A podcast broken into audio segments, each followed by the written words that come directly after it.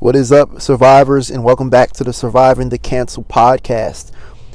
Today is day 45. Now, this entire season was supposed to be 28 days till success. So at day 45, we are about at 17 days into overtime or something like that.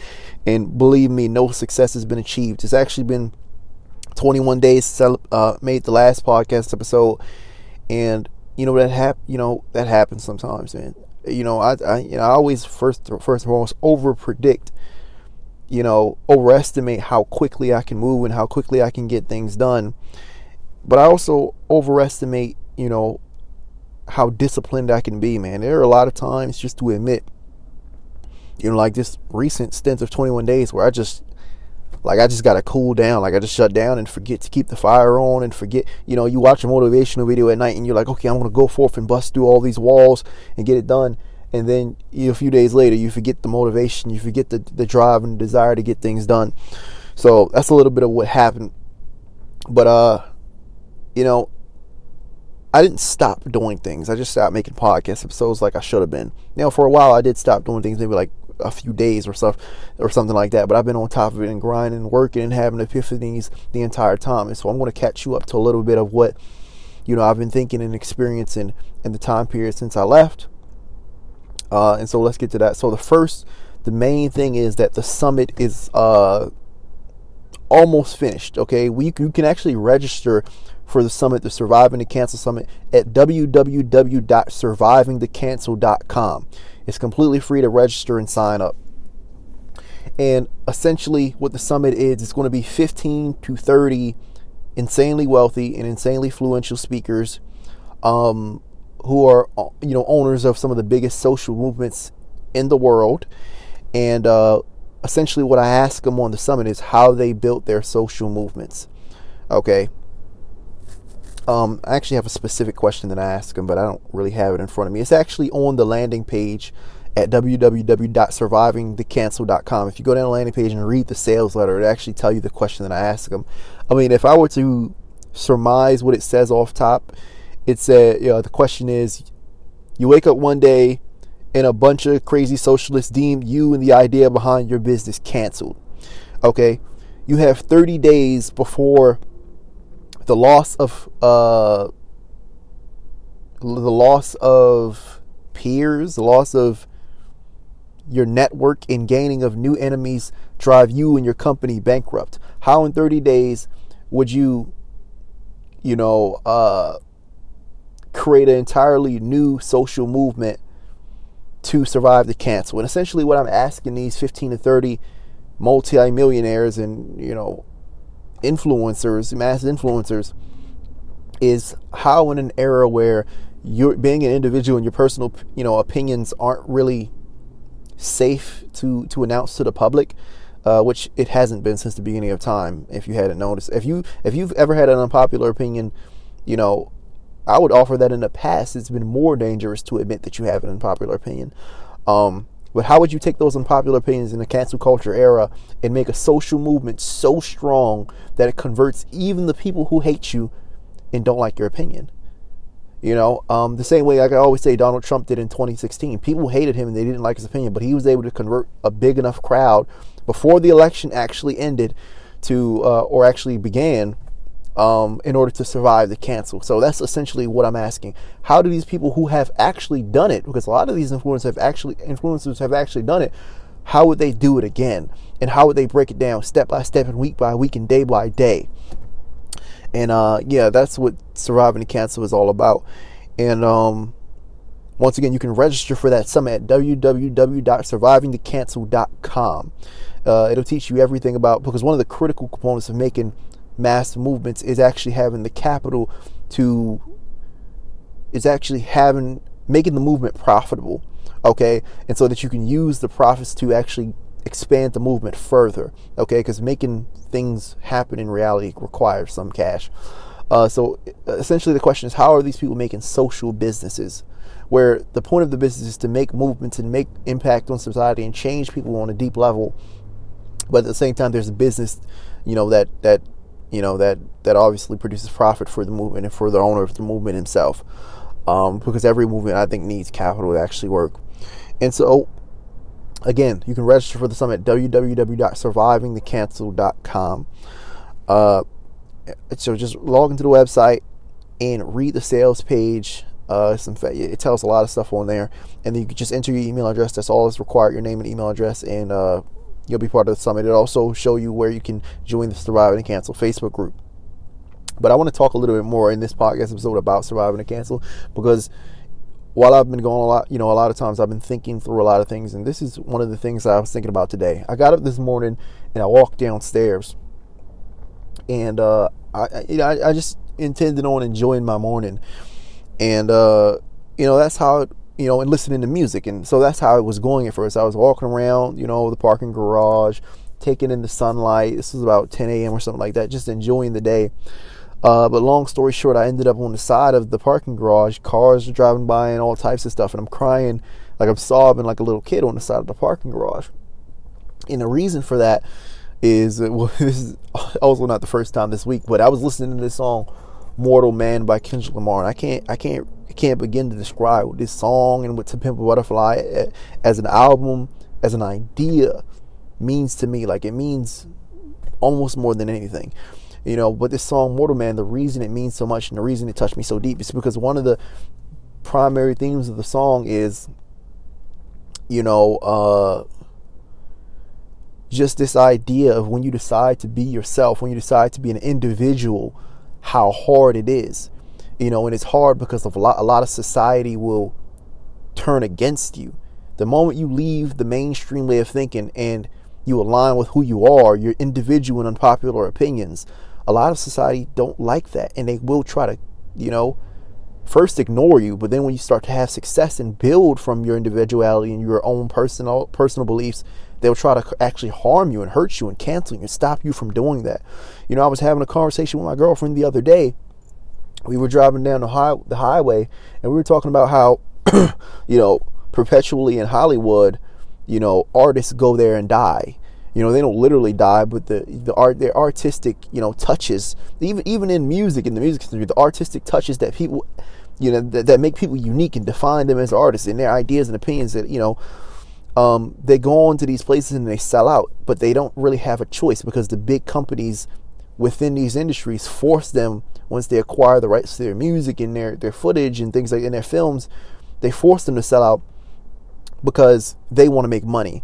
And being an individual and being unique, it's not always profitable. There have been so many different, cases of people saying, yeah, they asked me to change the plot of the film to make it more generic and more cookie cutter because they want to sell, essentially. What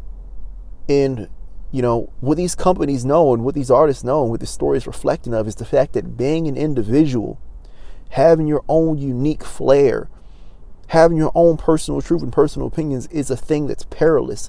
Being an artist, whether you're an entrepreneur, because that is an artist, whether you're somebody that's a musician, a film artist, an actor, or actress, whatever you are, it's a perilous path. I remember, when I only went to homecoming twice in high school. It was my sophomore year and my senior year. And I remember my senior year, it was in 2014. Okay. And I remember, was it in 2000? Yeah, it had to be in 2014. So I remember that year we was at the prom, and No Role Models by J. Cole was a brand new song. Not at the prom, the homecoming. No Role Models was a brand new song that had just came out. And, I remember it being in the dance room and they playing all the hits, all the things that they play on mainstream radio. And, being who I am, that's not really my vibe. I really wasn't enjoying that type of stuff. And it was cool, but it wasn't, what I want to hear when I go to a party. It's not like a concert that's catered to me specifically. But they turned on No Role Models by J. Cole. And I remember me and my boy Rashad, we was turned up. We was like, oh my God, this is amazing. We was just going crazy. They playing something like this in here. And then people started leaving the room, and the DJ kind of turned the music back. And then people started to come back. And I just put in my headphones after that and was dancing to my own music, but it just goes to show, when you make something that's, I understand that No Role Models is a hit, but it's not exactly mainstream. When you make something that's individual, when you make something that's unique and based off your personal opinions and it's aligned with your unpopular opinions and your core values, society is not going to like that. They're going to try to mute you. They're going to try, particularly because that was at a time before the song really hit off and was on the radio and all that, because the album didn't even drop. You know, people aren't going to like that. People are going to turn against you. And if you start to gain success and get the ball rolling, a lot of people are going to try to destroy that element of you. Okay. Even think of like albums like Frank Ocean's Blonde. A lot of people want to say, oh man, Frank Ocean trash, we don't like Blonde, you know, we like Channel Orange better, or The Weeknd's better. They want to name all these artists that are popular and mainstream, or NBA Young Boy, because, you know, being a real artist and being someone that's unique in what you feel, and you align with your personal, who you are as a person, and not what society wants to make you, people don't like that. It's a perilous path to do so. If you're somebody in society, straight is mainstream in society. If you say I'm gay, people are going to hate on you for doing that. Who you want to marry is like, has nothing to do with anybody else. They're still going to hate you for whatever reason, because of what they feel is right. You understand what I'm saying? If you say I'm an atheist, which atheists hate on religious people all day, I don't understand why, but anyhow, you know, they're going to hate you. Your family's going to hate you. And what the reason this was an emotional experience for me listening to this To Pimp a Butterfly album and this Mortal Man song is because it goes not only into how it's a perilous journey to be an artist and express what it is that you really feel if it's contrary to the mainstream narrative, but it expressed how that ripples all the way down to the family level, you know, into your family unit, to your closest levels. You know, it's this line in the song, it says, even though y'all got share the same blood, is it worth the time? Like, who got your best interest? Like, how much are you dependent? How close are the people that say they love you and who pretending?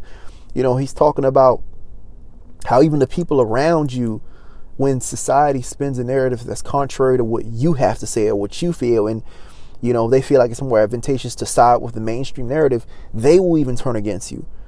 You know, and I went through a period of my life, which is documented on this podcast, of when I went through some of the same things, and everybody that's unique, everybody that's an individual, everybody who is actually themselves is going to go through the same thing. You're going to get canceled at some point by the people that's close to you, by the people that's your blood, by the people that say they love you. And if you're dependent on them, particularly, that's going to be a long and hard journey. You know, I got kicked out of my house, you know, in 2019 just for, you know, not wanting to go to school and do the regular thing, because I wanted to be an entrepreneur, because I wanted to be an artist, because I wanted to make music, because I wanted to rap. Do you understand what I'm saying?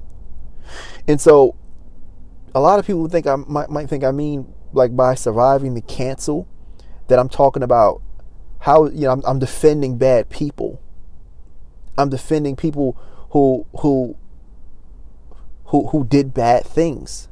But that's not it. I'm defending you and I. I'm defending the artists, the people who get hunted and canceled just for being different. Not for being bad, for being different.